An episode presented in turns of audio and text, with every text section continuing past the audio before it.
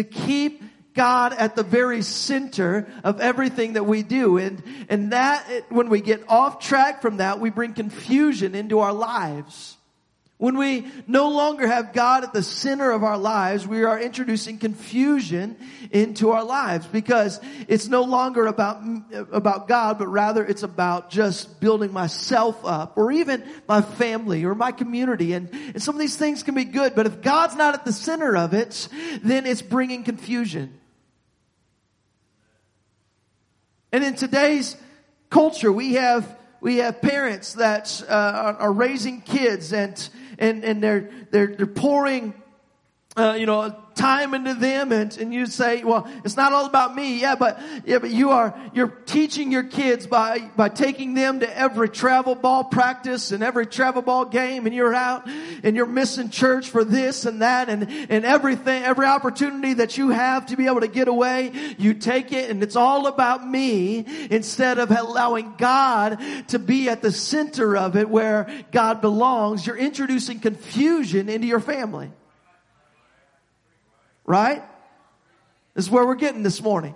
That, that maybe you today are saying, well, you know, this isn't me. I don't feel like I'm a, I'm a narcissist, but, but, but sometimes we can get priorities a bit, bit mixed up in our life and we no longer have God at the center of our priority. And when that happens, we bring confu- we're, we're ushering in confusion into our situation, into our life.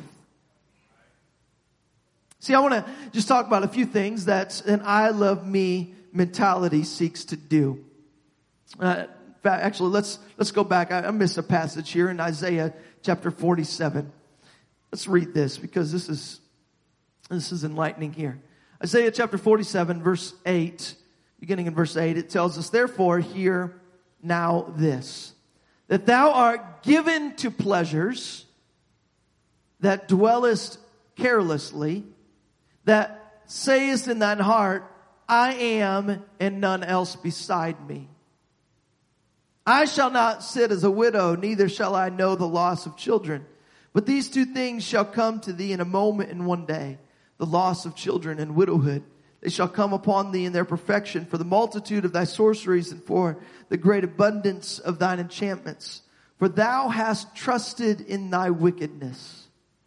Thou hast said, none seeth me. Thy wisdom and thy knowledge it hath perverted thee. And thou hast said in thy heart, I am and none else beside me. This being the motto of an I love me mentality. I am and there's none else beside me. It's about me. Now, who Isaiah was speaking to here were the people of Israel and they had gotten their mind off of God and gotten their priorities away from God. And as you see, had started to, started to give in to the pleasures of life. They dwelt carelessly. They said, I am and there's none beside me. They says they trusted in their own wickedness. They trusted that this was going to be the best uh, best way to uh, best way to spend their time was by doing wicked things. And they said that uh, none sees me that it doesn't seem like there's any consequence to this that god doesn't really care that i am focused on myself. But isaiah was telling them there's going to be some consequence for this down the road. It's coming. There's pending judgment. Their whole motto was i am and there's none beside me. This self-focused thinking that you're smarter than God and that you know better than God and that you love better than God. You would even judge the earth better than God. Uh, you would write laws better than God. All of that is what Isaiah was talking about. That everything from the Babylon kind of mentality where it was make a name for myself, everything was about elevating self. In fact, that's our next blank to elevate self. The I love me mentality seeks to elevate yourself. It elevates me. It's all about me. It's about me making a name for myself or me finding pleasure or me being satisfied. Everything is about elevating myself. And what that comes from, what supports that is a self-adoring attitude. When the focus is all about me, whenever we get what we want, if I, if I want it, I get it. Self-adoring. I, I love myself. I love myself. The mental, this mentality of a, of an I love me mentality is self-building. And I can do it without God. I, God, I'll let you know when I need you. I'll call out to you when I am in trouble, but I believe that I'm able to do this myself. And I can maybe even keep God nicely tucked into that Sunday church pocket. And as long as I do that and keep Him there, then every other part of my life can be focused on me. God, I'll give you your space, but everything else is going to be about building myself up and showing you that I'm able to do this. Sadly, this is a lot of people's attitude toward God. The last thing is that this mentality is self-indulging. It's narcissistic. It's humanistic. It's hedonistic. It's, it's this belief about our feelings that, you know, I, you know, whatever I feel, that must be right. If I feel that something is right, but God calls it sin, how dare God call that sin? Right? Well, this is this mentality. If I, if it feels good, then it must be good. But if God doesn't call it good, then it's not. But this mentality of I love me is where we make the rules, where we make, uh, we make the judgment on where, what is good and what's evil instead of allowing God to be God and putting Him at the center and understanding that I don't have everything figured out. In fact, God, He's already laid it all out for us right here in His Word. But there's some things, sometimes where, where the I love me mentality comes up against this and that's when you really see where uh, where we fall on that uh, on the spectrum of is it about myself or is it about God? This mentality it doesn't only elevate ourself, but at the same time it seeks to lower God. It attempts to make God less than He is. And as this is lowering God, What culture is, is is trying to do is, is trying to mock God and and make him make him a you know much less than than what God really truly is. And Babylon's motto being "I am, there's none beside me." That is a blatant mockery of who God is and that God is, and there's none beside Him. But in order to lower God, here's some state, statements that maybe maybe you've heard Satan speak these to you at a time or two that God doesn't love me. God doesn't love me. Satan loves to speak that into people's lives. Now, how could God call me away from something that I feel in my heart? How could God let me go through this if he truly loved me? The Satan would love nothing more than just be um, you know, just speak this in your life, lowering God down. We, we know scripture tells us very clearly, it's, it's, it's a very succinct statement that says, God is love. God himself is love. But Satan would love to tell you, God doesn't love you. God doesn't care about you. In fact, not only does God not love you, but he would tell you God isn't for you. God isn't for me. That God is old fashioned. That maybe he, he worked 2,000 years ago, but, but living that way doesn't work for me today. This is a lie This is absolutely a lie because God is just as relevant today and, and the Word of God is just as relevant today as it was in the culture in which it was written, in the time period in which it was written. The Word of God is alive and still, uh, still relevant to us today. It still speaks direct truth into our lives today. The same way that it did 2,000 years ago when the last of these words were written. It's still speaking clearly to us today. Was there some uh, that, that Satan would just speak that lie that, hey, God isn't for you. You're okay. You're okay without God. Last thing, our blank is much too small for this, but the last part is that God wants too much from me. God wants too much from me. And the truth is, God does want something from us. In fact, He wants a lot from us. He wants us to surrender all.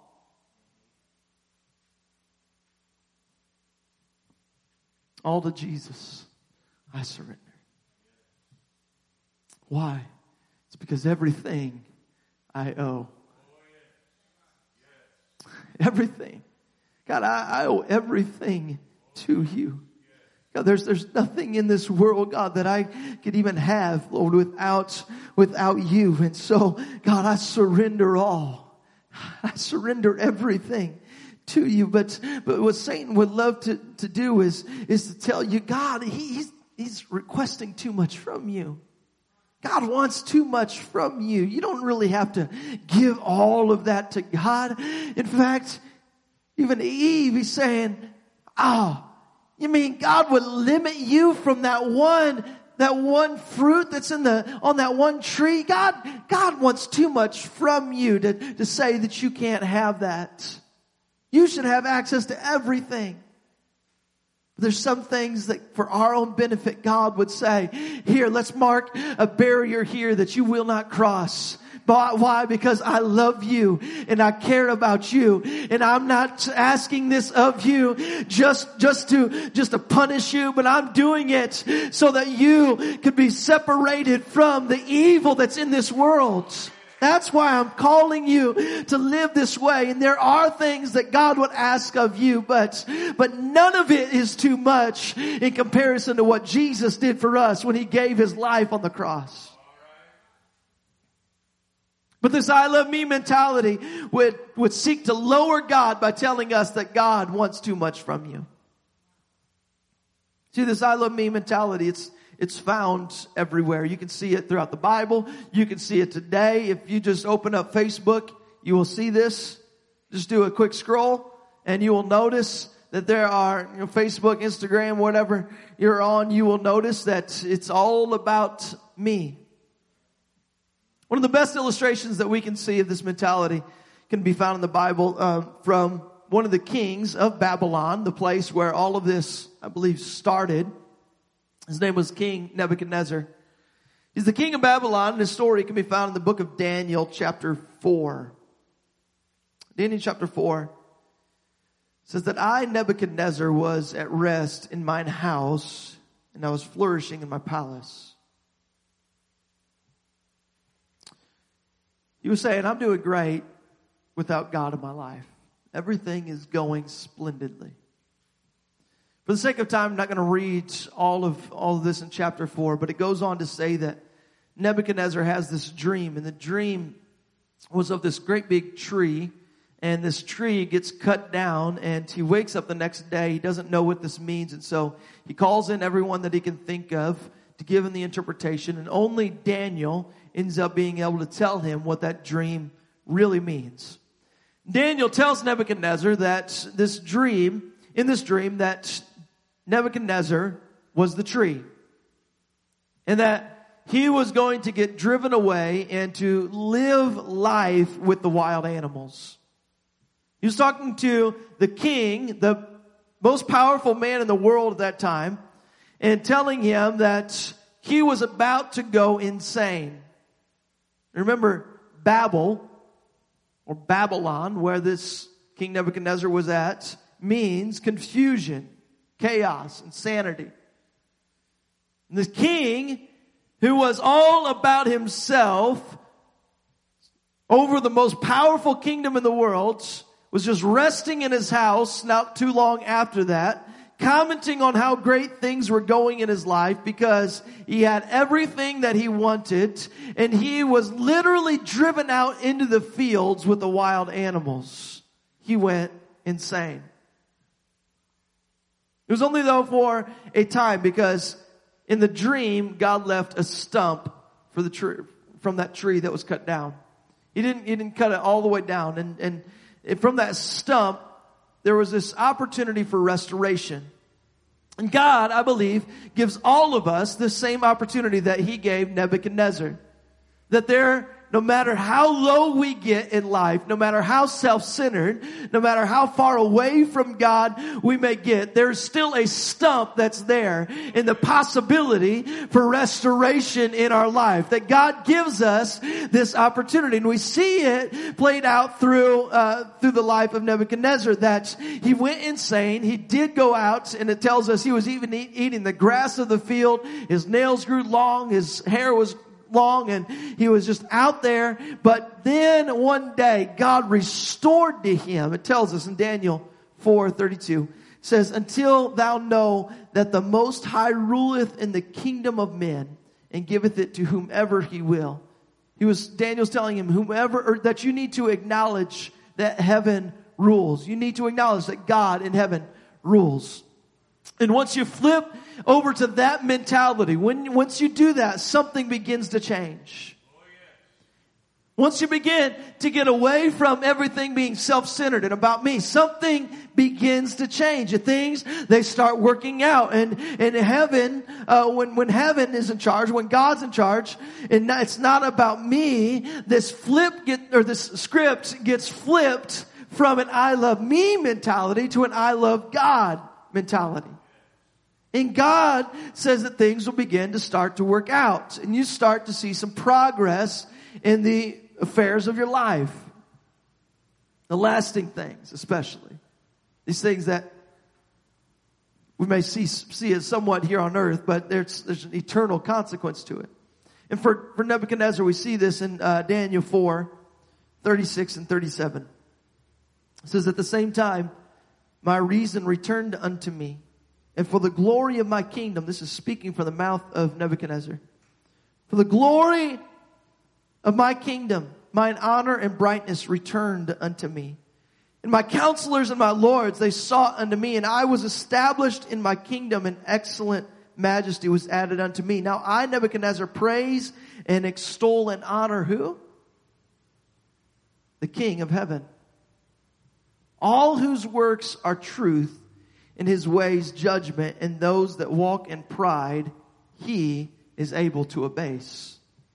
Nebuchadnezzar came to the understanding that he was not all that he thought he was, rather God is in charge. Now, this isn't the first time that Nebuchadnezzar came in contact with what God is able to do. We've seen this, this story play out uh, several times where, where he had come in contact with the God of the heavens, with, with God Almighty, and, and God had proved himself. We saw the boys in the fiery furnace, and at that moment, we, you thought, uh, you know, Nebuchadnezzar, at, after seeing them live, he says, praise be to God, and the God, this is the only God, but yet he then went back to serving himself. But now, he, he once again, begins to honor God and God restores everything unto him and gives him a clear mind. See, Jesus told us in John chapter 5, verse 30, he says, I can of my own self do nothing as I hear, I judge. My judgment is just because I seek not mine own will, but the will of the Father which has sent me. I think we do good to take what, what Jesus is saying here and to understand that I can do absolutely nothing without God. This I love me mentality, it's, it's fruitless in the end. It's, it's baseless and because I can't do anything without God. There's nothing that I can do without God. And here I want to I want to wrap this up on the back back side of our, our paper here on talking about avoiding an I love me mentality. How can we avoid this I love me mentality? The first thing that we need to do is to exalt God. God, I exalt you. I lift you up or I put you in the place where you belong. The next thing is I acknowledge God and in all my ways I acknowledge you. God, in everything that I do, God, I, I, I, have you at the center of it. And God, I, I make sure that, that I'm not doing this of my own will, but I would do it of your will. And, and this is avoiding this mentality that's so dangerous when it's all about us. Instead, I acknowledge God. The last thing that we do as we wrap this up here this morning is I humble myself. James 4:10 tells us humble, your, humble yourselves in the sight of the Lord and he shall lift you up. So there, there will be times when you will be praised in this, in this life and, and even by doing the work of God that you will get recognition and, and there, there will be times when, uh, when you are lifted up, but, but in all of this, I, I humble myself in the sight of the Lord and just allow God to bring that praise. Just allow that to come as, as I humble myself and I acknowledge God and I exalt God. And I, and here's what I want to just ask this morning is that, that we would not be so wrapped up in ourselves, but instead that we would just allow God, amen, to have his way in our life and that the greatest thing that you could do is to start your mornings in a time of prayer and just say, God, lead me today. Help me not to be focused on my endeavors, but instead, God, just, just let me be led by your spirit, God. And everything that I would do today, God, help me to just speak what you want me to speak and to, to be there for those, God, that you have put in my path. I just to begin with a, with this knowledge that God is here and, and he's, he's in the midst of all that we would do. Amen. I wonder if we could just stand as we have, we have our classes that are making their way back in here this morning. I wonder if we could just stand here today and we could just lift up our hands. Amen this morning. And if there's a little inkling of this mentality in you today, if there's part of this in yourself today that might resonate, I wonder if you could just, just lift up your hands and just repent.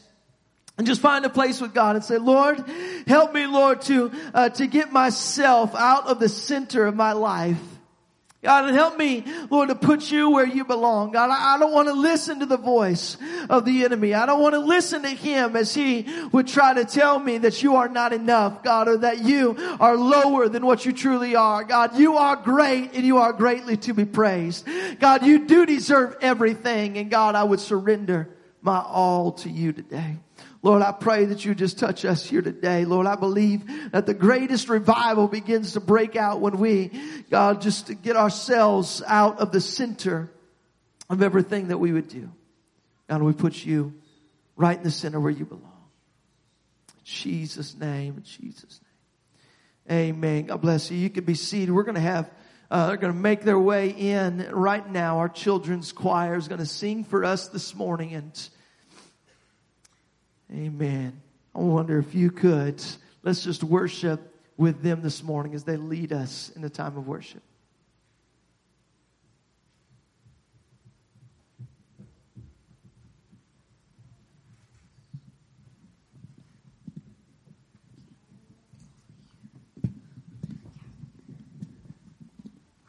work so hard every Sunday when they go back there to practice. Sister Michelle works so hard with them so we ask you today that you would just stand and worship with our New Life Kids worship team.